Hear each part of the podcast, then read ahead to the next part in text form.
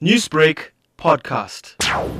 Three themes have run across the trip by the Duke and Duchess of Sussex to South Africa education, trade, and investment.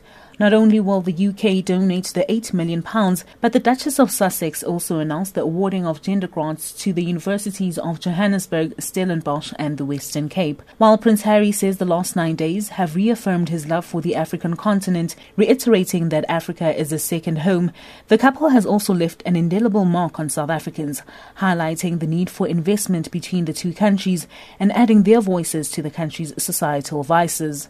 In his announcement of the donation, Prince Harry says the money will go towards a skills prosperity program.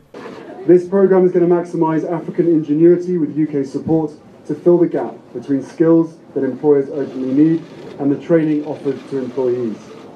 In my role as a Queen's Commonwealth Youth Ambassador, I am so incredibly fortunate to meet young people who are determined to make a real difference and make their mark on the world through action. Young entrepreneur Magaziwe Ngasana, who had the opportunity to engage with the Duke and Duchess at the centre, is part of a project called Blossom Care Solutions that provides biodegradable sanitary pads. Ngasana says the donation will assist projects such as this to further expand. We provide for the local children that are not privileged and not fortunate to have pads because of young ladies that mostly go to school without pads.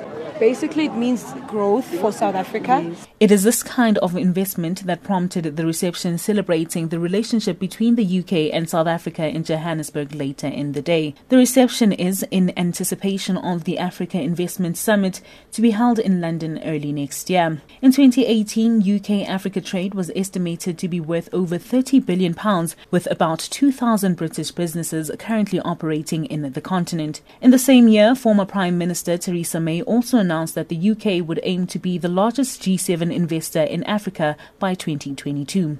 The couple wrapped up the tour with a visit to President Cyril Ramaphosa and the former First Lady Graça Machel before flying back to London. The Sussexes hope that the UK South Africa relationship will be strengthened through their tour. Zoleka Qodashe in Johannesburg. Newsbreak, Lotus FM, powered by SABC News.